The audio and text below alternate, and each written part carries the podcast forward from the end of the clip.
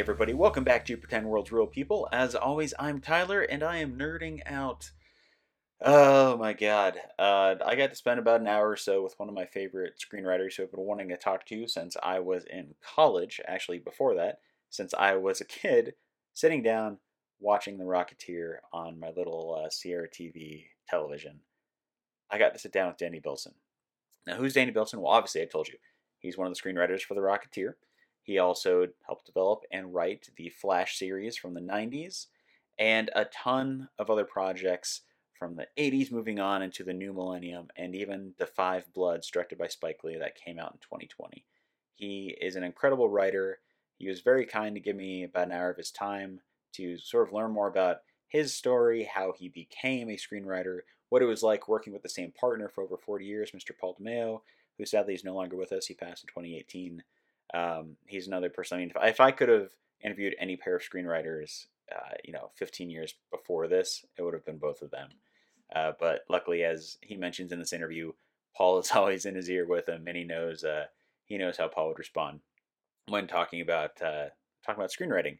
So of course, I picked his ear about the Rocketeer as well. Overall, it was a wonderful interview. We had some technical difficulties, and uh, it uh, hopefully didn't ruin too much of the the very end of the interview uh, with some slight editing to it. But yeah, it was just fantastic. Danny, if you're listening to this, you were uh, you're amazing to have on the show. Would love to have you back. And uh, yeah, without further ado, let's sit down and chat with Mr. Danny Bilson.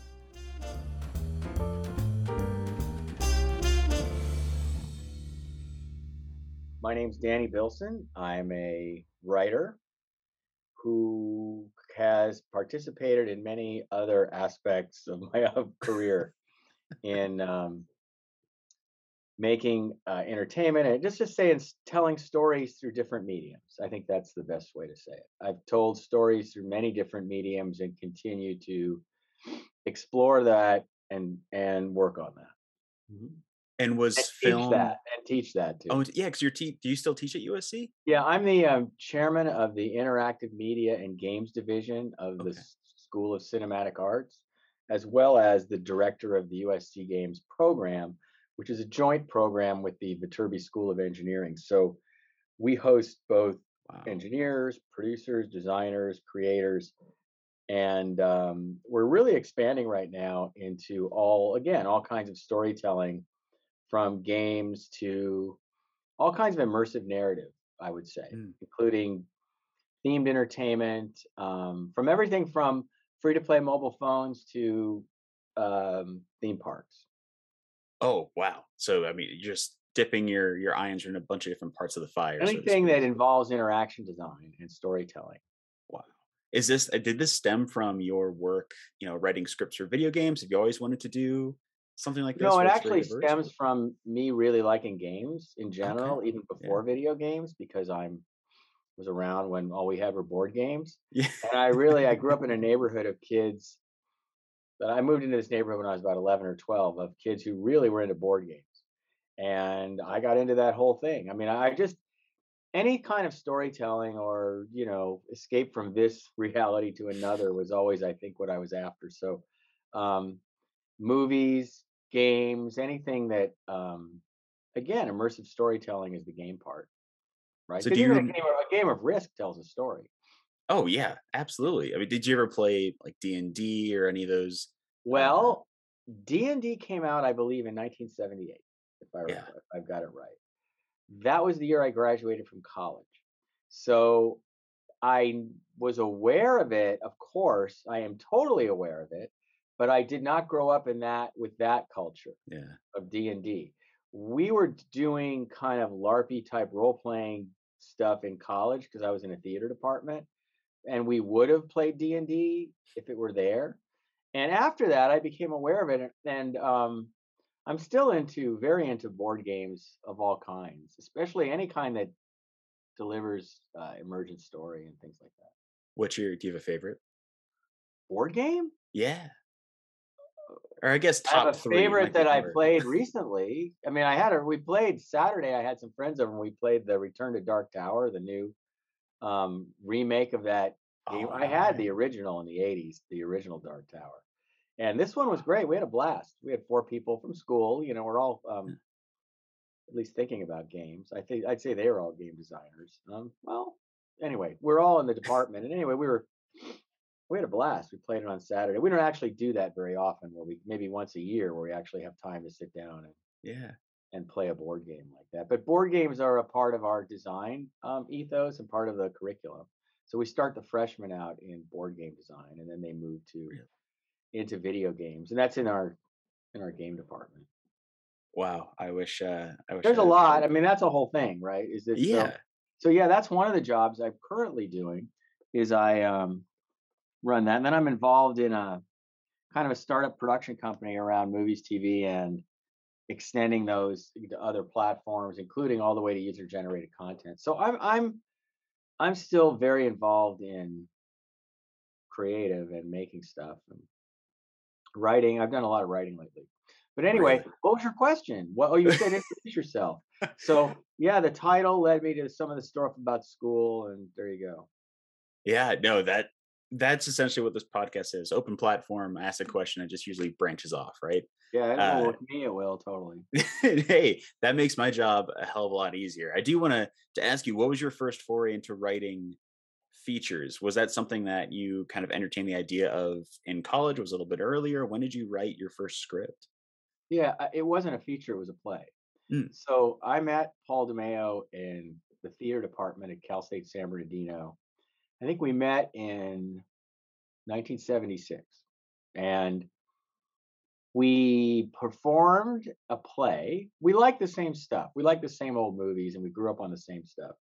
Paul was three years older than me, but we did William Gillette's Sherlock Holmes play with a professor named uh, Bill Slout, who was our really our mentor and started our career. And we did this play. Paul played Sherlock Holmes, and I played some safecracker named Sid Prince in this in this um, production. Um, it was a summer thing, and we said something like, "Wow, wouldn't it be cool to do a story where Sherlock Holmes meets Houdini?" And he said, Wow. write it and we'll put it on the main stage. I said, we're like, really? He goes, yeah, sure. so we set ourselves up. We actually, there was a closet, a storage closet that we took over. It had like a drafting desk. We could barely fit between the walls in there and a couple of stools. And we go in there with a yellow pad and he would write on the yellow pad. And we started writing this play in the early 1977 is when we started writing this play.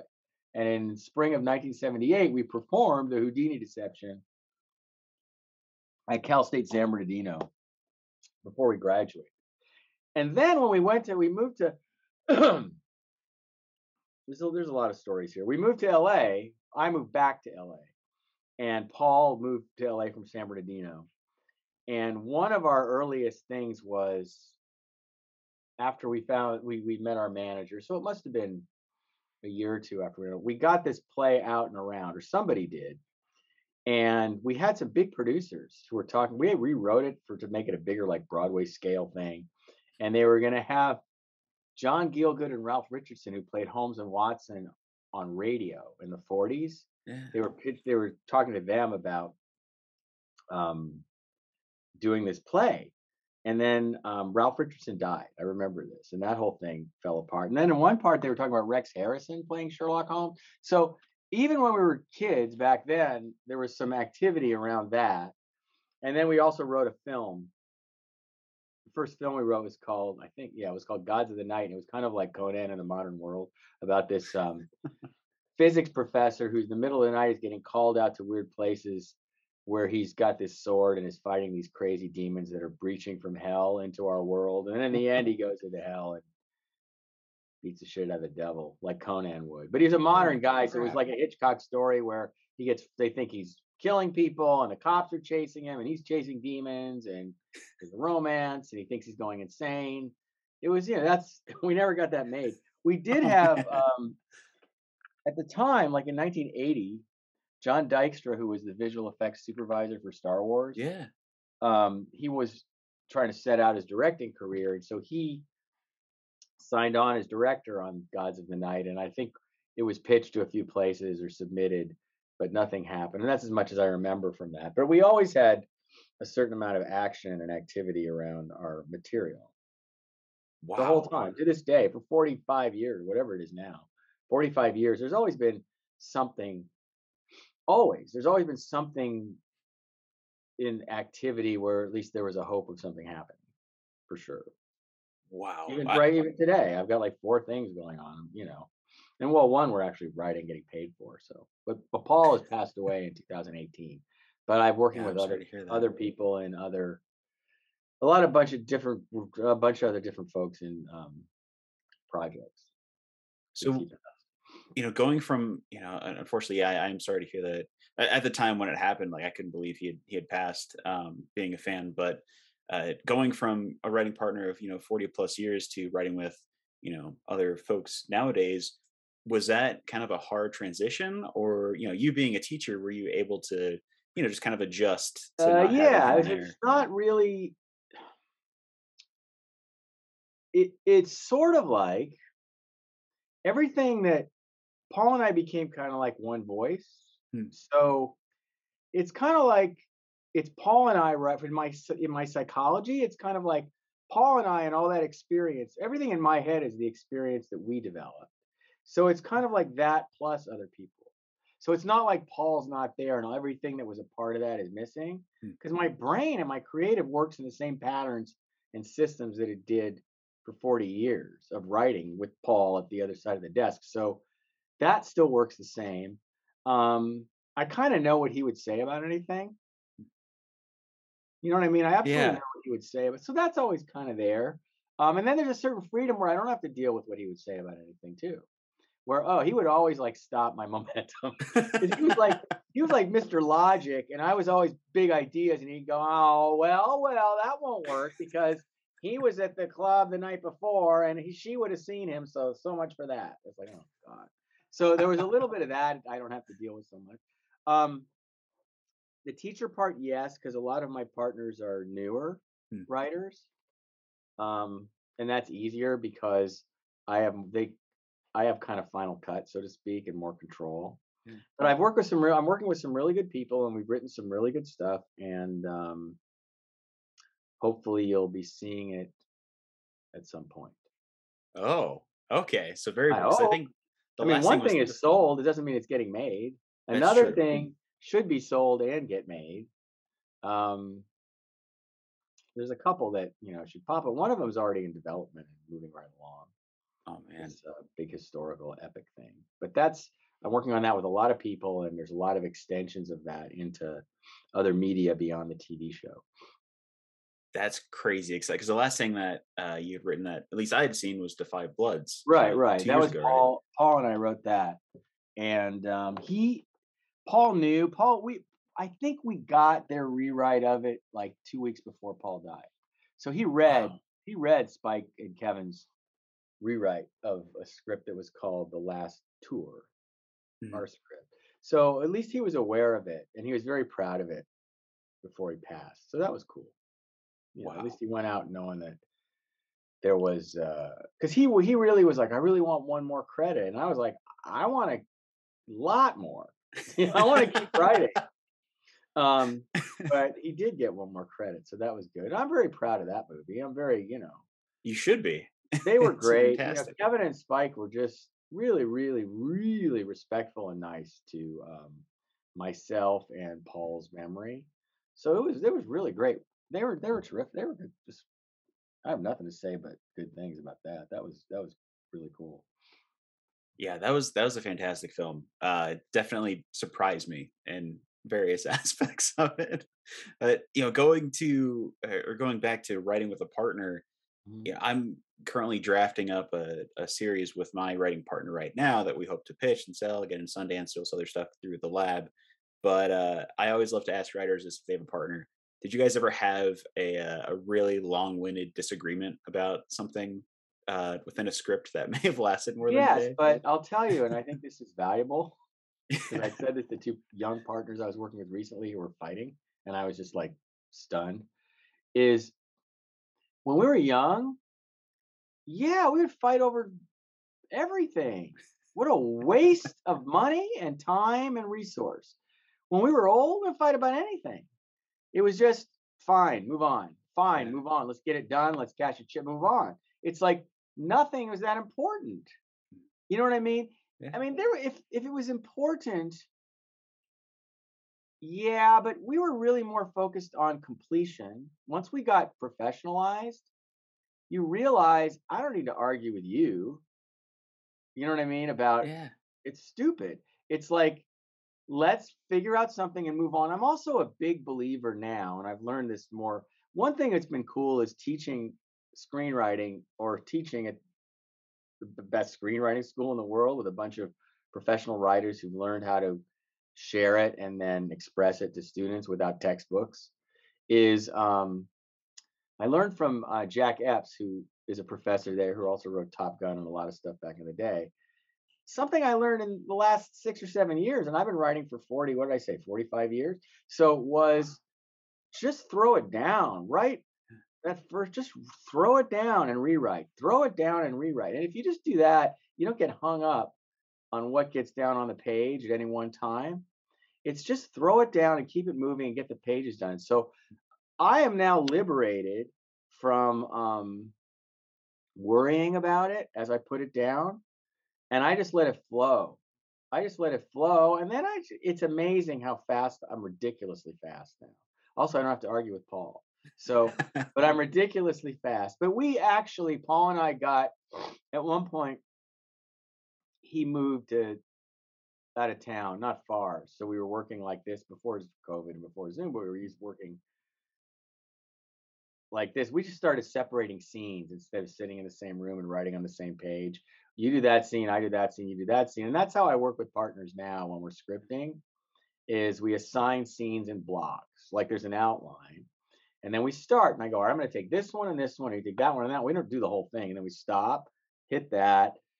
In the case of the way I work now is I kind of polish it all up and then it doesn't mean it's the end. And if somebody says, well, what about this? You put it, you know, it's fluid, but I kind of take responsibility for polishing it. And then we move on to the outline. Right now next one, you take that, you take that, you take that. And then we keep going. I did one script with like like six names on it, a comedy Oh in the, in the last few years. Yeah, it's pretty, pretty wild. And then um, you, but I've been working with two partners. So there's three of us on a couple of things, and one partner um, I've written two things with. So it's interesting. Yeah, yeah. It's cool. It's fine for me. I don't know. I, well, I'm glad you you shared that part because I don't think I've ever had a long-winded argument, at least with my current partner, because we do the same thing. It's like you do your scene, and we'll trade, and then Mhm. we'll just we'll redline the hell out of it to try to help each other, and then you know you just kind of take that criticism. But uh, yeah, it's just good to hear that. you know, there's It's like you just have to keep it malleable. yeah, just keep going. And then um, it's but the, my main thing is it's o- if you start arguing, you're not writing. You're not writing. You're not getting it done. If you're not getting it done, you're not getting paid. If you're not getting paid. You can't write another one. So it's kind of like it's not worth it. that's true. And some of the stuff you find is how big is the I mean how big of a deal, right? Just give it up. It's like I give it up, you give it up. How big of a deal is it whether they handcuffed him or, you know, it's bullshit. You know, it's always something stupid, right? it totally is. It's usually not elemental. It's usually not. I would think this character should be. I want to change the character to female. No, it's not that.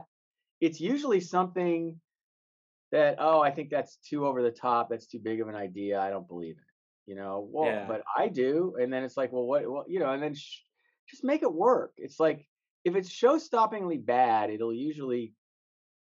I kind of believe that good is good is bad is bad, and everybody can see it.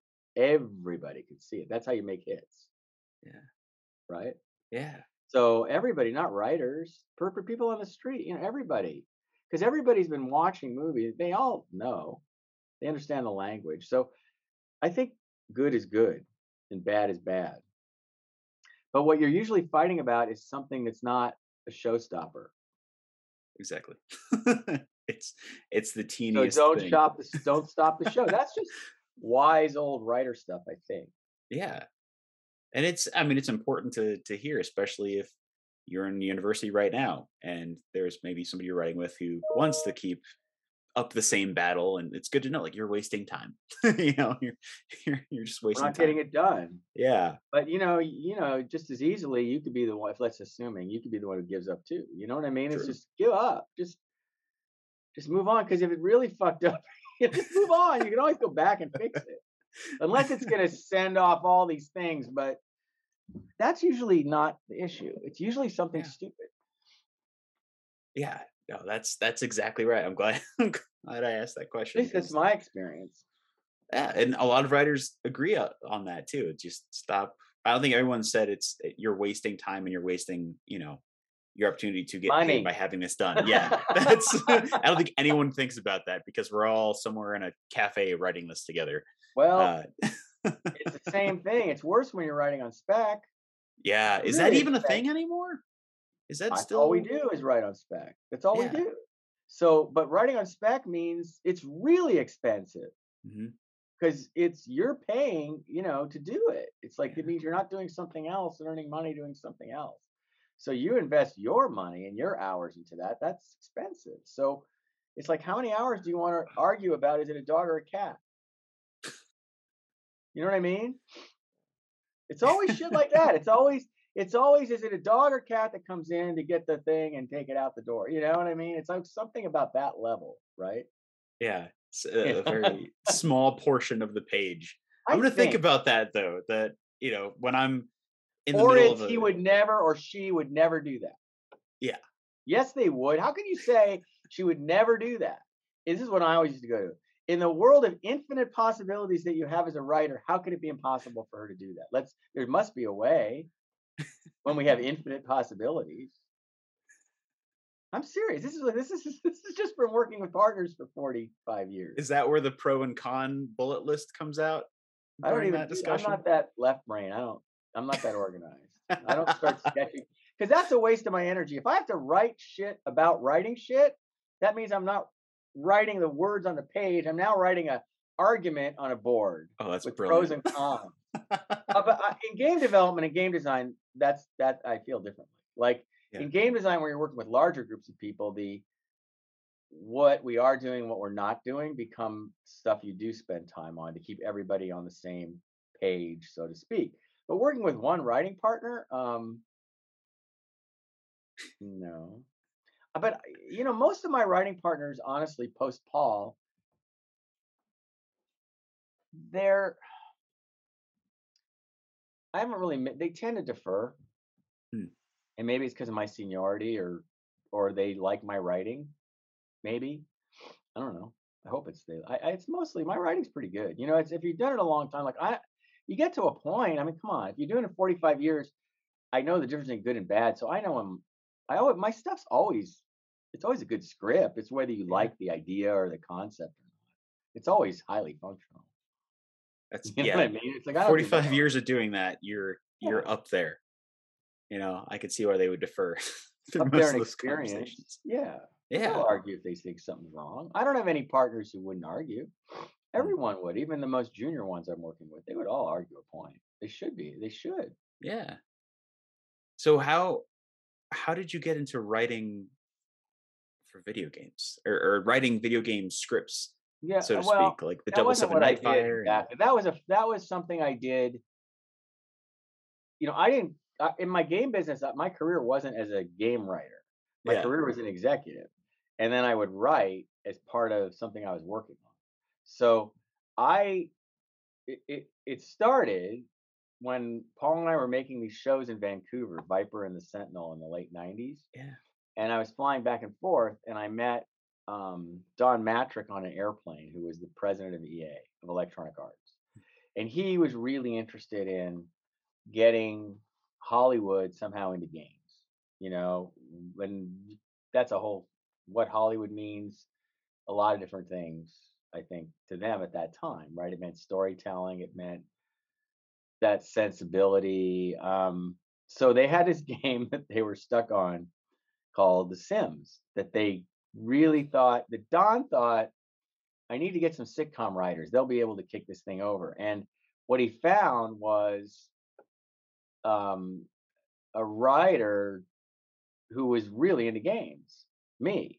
and Paul too. Paul and I play games all the time in the office. So all the time since college we play games. So so we approached The Sims pretty with pretty much with a lot of game intelligence. You know what I mean? As opposed to Hollywood writers were going to put into this game. I mean, I had played all Will Wright's games. I had played SimCity. I knew what River Raid was. Like I knew, you know, I'm a game aficionado, so to speak, or I was. And so the opportunity was to participate. Now, that game, when we got there, was Will, I think, was interested in architecture, and then it was kind of there were adults, and it was like what it was like a Three's Company simulator. If you remember that old show, yeah, it was about a guy living in a house with two girls, and that's kind of what it was about. Was can you get them in the hot tub? Can you, you know, it was just this weird thing. And I said, well, SimCity was about growth. Can we make this about growth, and can we have families, right? And they said, well, at first we can't do kid models like we're never going to be able to pull it off. And then when we got to pets, that was impossible. Uh, eventually, they did all that stuff, but we actually put a bunch of structure around a game that that the designer look. The designer is one of the all-time legends of the game industry, but he was he's very much about sandbox creation kind of games. So, and we put we wrote the career tracks. Everything that's structured in the first Sims game was stuff that Paul and I added or convinced them we should add to the game and lots of stuff we wanted to do was not put in the game. The main thing was, it, as a gamer though, it wasn't my kind of game because I'm a writer and that game's about making up stories while you play, and that's work to me. So I didn't connect with that like the other billions of people that made that into a gazillion dollar franchise, multi, multi, multi billion dollar franchise that it is now and has been for 20 20 or 22 years. I yeah. can't remember. I think it came out in 2000. So, um, but I was instantly made a VP at EA and brought Paul in. Paul stayed on his story stuff, and I took on the Harry Potter franchise, James Bond, and then Medal of Honor as a creative wow. exec. So I was working with the team in England and with the author up in Edinburgh for meetings and approvals and stuff. And all the, the first four Harry Potter games. One was a Quidditch game, and the other were, I think, the first three movies. And I was really involved in the first two. Now that I think about it, hmm. and so at one point, Paul and I wrote the Harry Potter stuff, but all we were doing was a lot of game writing is not driven by the writers necessarily. Sometimes it is. If you have narrative design, they're doing story, and then the designers are taking that story and they're all building it together. Often, though, the designers want to write, and so they write these things first, and then you come in to rewrite it and clean it up and make it more authentic oh, to the IP. There's all kinds of game writing that goes on. But in those days, there were no game writers back in 2000 to 2004, whenever we were doing that. So, as part of my gig, even though I was the VP working the IP, working with Warner Brothers, working with the author, at the end of the day, Paul and I would sit down and write the dialogue for the scripts, rewrite them. But we weren't really designing the games. We had some influence on some things, but mostly hmm. I think, if I remember correctly, on those Potter games, yes, I had influence with the executive producer and the teams who I'm still friends with those people to this day because it was a great experience with them. And it was a UK team. But they drove the creative. I represented it a lot and helped manage and fight through creative rights issues so that we could create and not have Warner Brothers tell us what we couldn't do because it wasn't in the book when we're actually talking to the author. There was interesting stuff like at the beginning, she had to write a book for us because nobody even knew how Hogwarts was. There were no maps, like how it was laid out, or and there weren't enough monsters for us to have a game. Oh, so, no so she wrote this book. It was some of it had handwritten, a lot of handwritten drawings and types, and the monsters from that became the care of Matt, the, not no, the the those two books that were charity books that she did, which now one is that movie series, the Magical. Book oh yeah, the Fantastic Beasts. Yeah, Fantastic yeah. Beasts and Where to Find Them was a charity book she wrote. That a lot of the early work was done for the monsters she put in this 150 page document that we had to start the games. She was very friendly and very interested and really involved in the IP and trying to make it work. Um, there were only, as I recall, there were only a few copies of that book, and I have had one of them, and I lost it somewhere along the way. Oh no, you Which lost really, it, or was really it lifted? no, I just misplaced it in my stuff somehow. You know, in the Oh, storage. wow. I don't know what happened. Um, but I wish I had it. It was very cool because it was, you know, it, it was very cool. Um, so so I did those, and then with Bond, Paul and I really did write. Now we start to talk about the direction of the game and the levels. We rewrote and helped them finish Agent Under Fire, where there was stuff like production needed to go back to the embassy set and play another level in the embassy for production reasons. And we had to rewrite the story and make it make sense of why Bond would go back to the embassy. That's kind of hard to do, actually. It was really hard. My big memory about it was really hard. Then we did this game, Agent Under Fire, which started off as um, You Only Live Twice, right? Which was, you know, I'm a huge Bond fan, especially those films. And there was some kind of story, but Paul and I wound up really driving and collaborating with the teams on the story direction of that, where they went, the betrayals, what happened. And it's never again, it's never a case of the writers just saying we're going to go here and go there. It's very collaborative.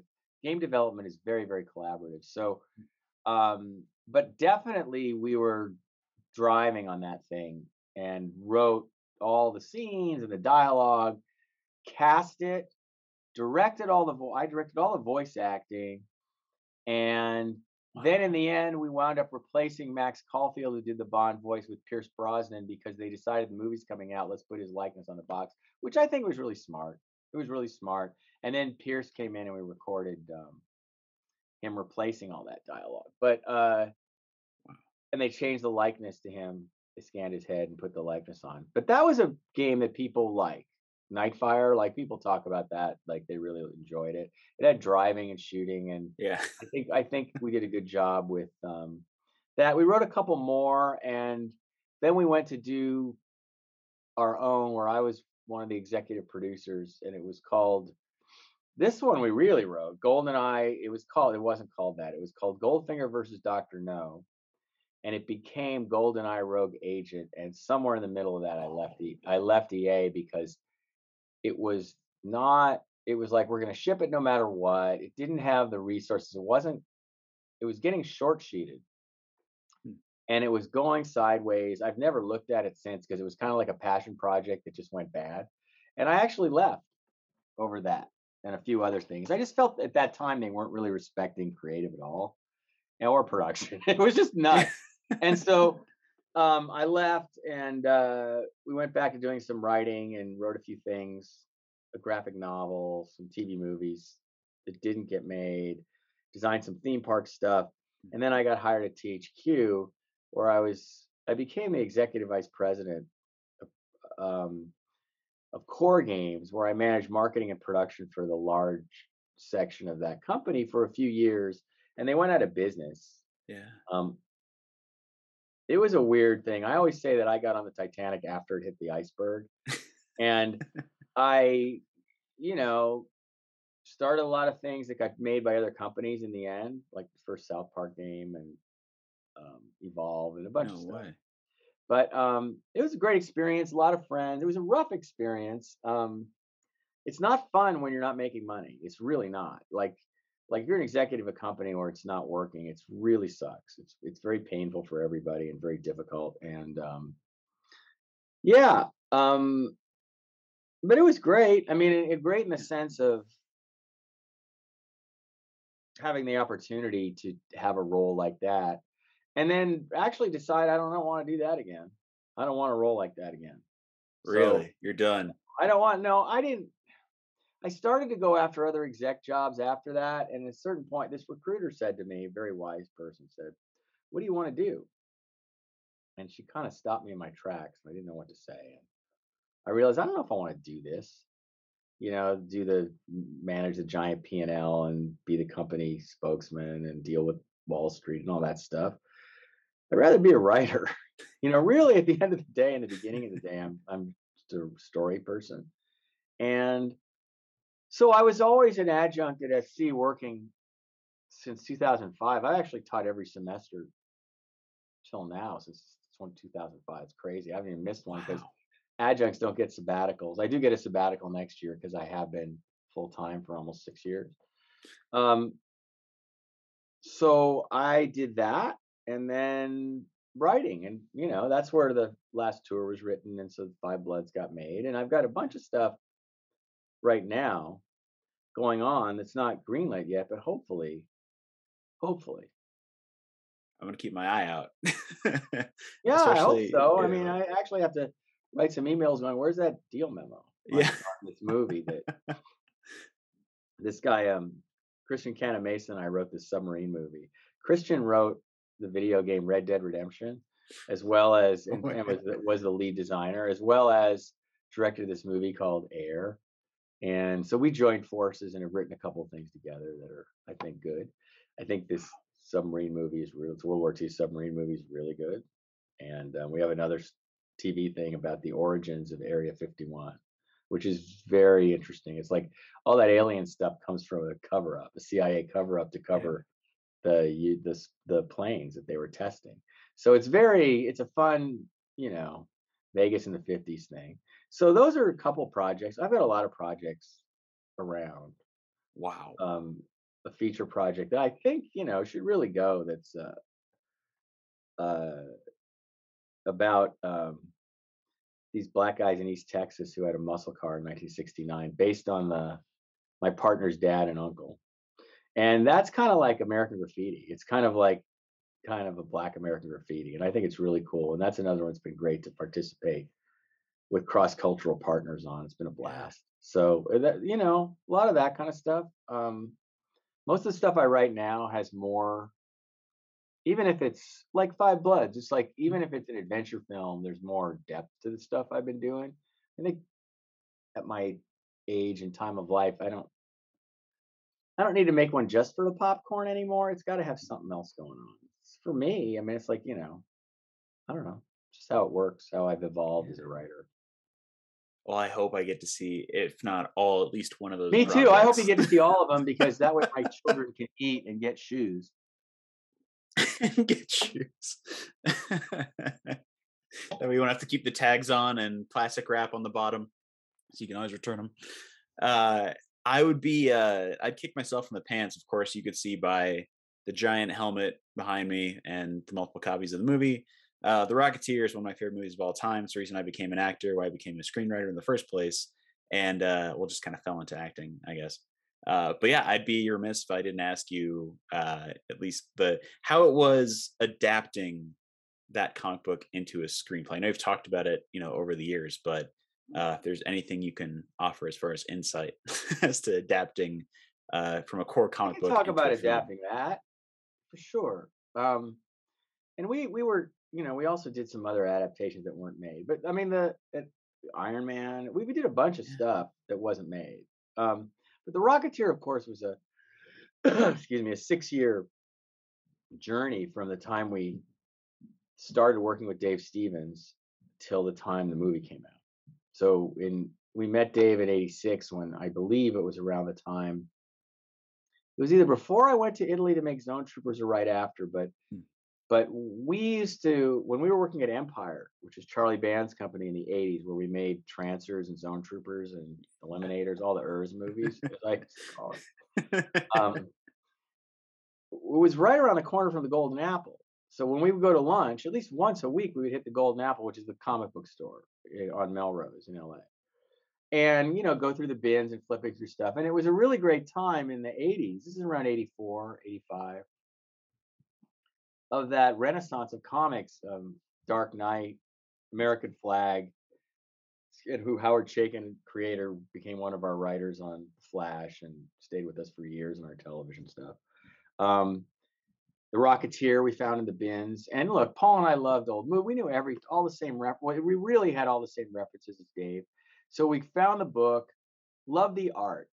Every it's all about the art. That book's about the art. You know, there's some really nice story mood stuff in there, and Betty's fantastic and a great Oh, idea. yeah. But it, it's it's it's all of this art is just spectacular. So we fell in love with it, and somehow we tracked him down and said, because we were working at Empire, we definitely weren't in our offices at Empire at the time, which we're now up on La Brea because we moved. Charlie moved. You're not in LA, right? You're somewhere else. No, no, I'm in uh, I'm in Denver at the time. Yeah, yeah, yeah. Okay. So I won't do all these local references. but I'll just keep um, nodding. yeah. So we were there, and there's a lot of other stories around that. But I remember, I remember clearly, Dave came to the office for a meeting, and and he said the rights. This was like Kismet, right? He said the rights are just expiring. Steve Meyer who was a, a good director, an accomplished guy, wit person, was um he was hadn't done anything. He hadn't got it made or moved it along, but I think he wanted to re up the rights. And we were like, well, we don't have any money, but we really like it. And look at all the cool shit we're doing. And we showed him, I re- definitely the production art from Zone Troopers was there, which I still have here somewhere, um, which was like the space. It was all Art Deco science fiction stuff. And I remember we pitched clearly what we wanted to do with it was we really thought the the henchman for the bad guy should be the creeper, Rondo Hatton. and Dave was like, he we didn't know this, but he was obsessed with Rondo with the Rondo Hatton and the creeper. It was, was just coincidence. We didn't know it. He actually was going to do his own book just about Rondo Hatton, like a biography, like uh graphic Oh, no novel. way. And that was just we were just we liked the same stuff. Um I think he really knew that we got it and he gave us a shot with it.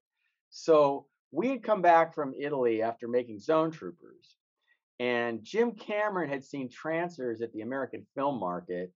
And we thought we didn't even know about Terminator when we made Trancers. It was shot when Terminator came out. It was like, oh shit, it's just the same story. A cop from the future, he comes back. It's like we had no idea. So it's ironic that Jim Cameron saw Trancers and liked it at the American Film Mart and recommended to the guys at Fox that they should meet us, that we're the next guys coming out of B movies that they should talk to. Hence, we met this junior executive named Lloyd Levin, who, to make a really long story short, wound up producing or being associate producer on The Rocketeer, and his bosses produced The Rocketeer, Larry Gordon, who was running Fox at the time. He wound up becoming a producer in the course of those six years and was stayed with The Rocketeer.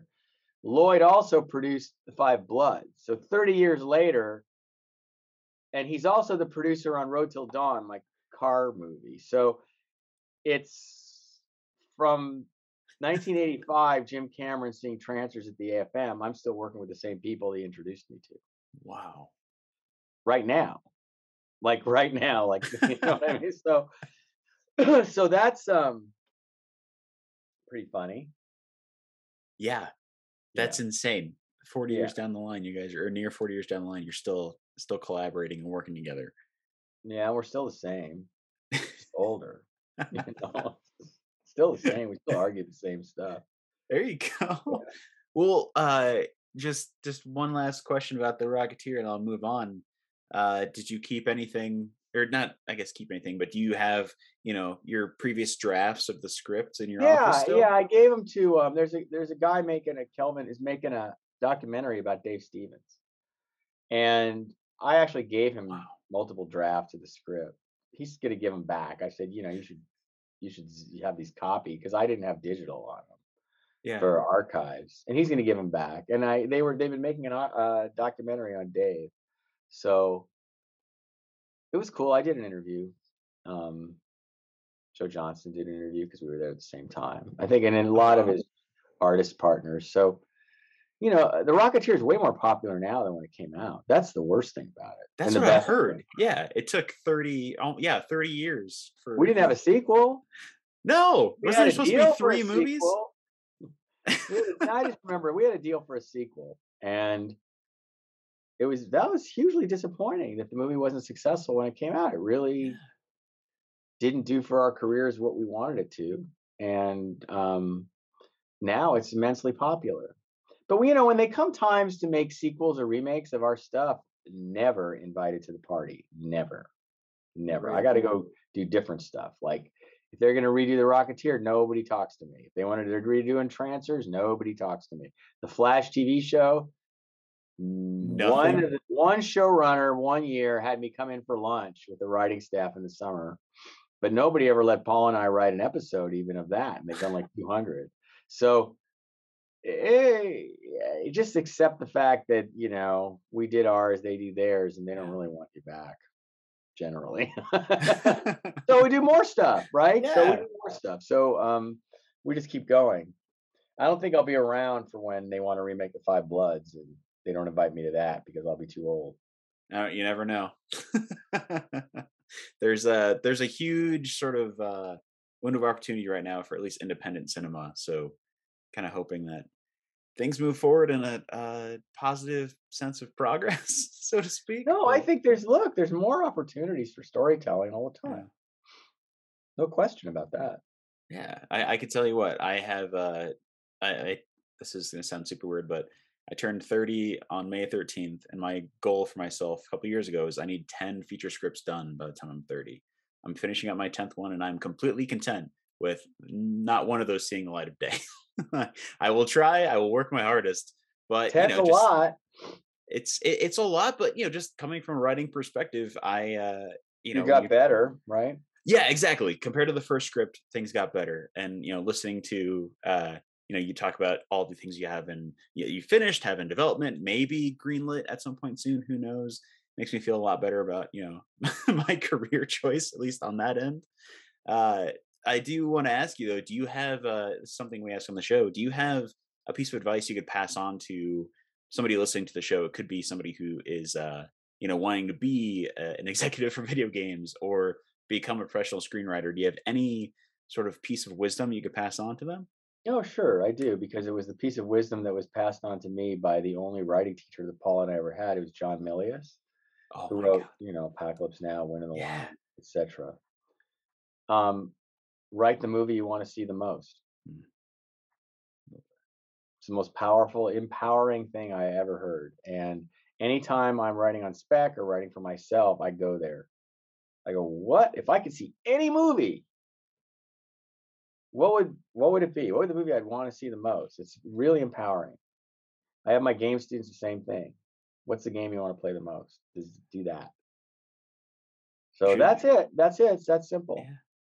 That's a great piece of advice too, and it can go for, like you said, it could go for anything that you're doing, especially creatively. Mhm. Uh, I mean, speaking on that, is there something that you want to see more than anything that you'd love to write? And it could be something you're not even working on right now. Well, which is a loaded question. writers all have the power, unlike any other part of the medium. Director, like you wrote 10 scripts for no money, right? By the time you're Yeah. 30. um, I don't have to dream about something. I can write it, right? I can realize it in script form.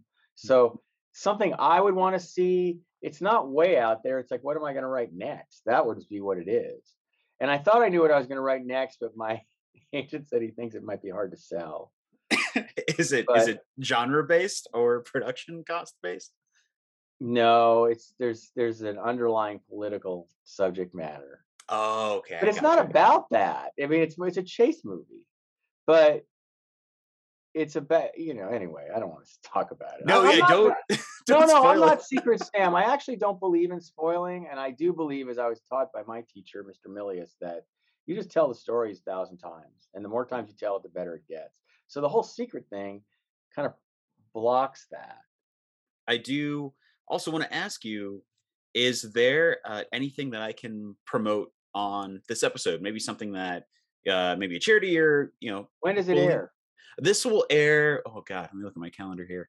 This will air on May thirtieth. So No, I too late.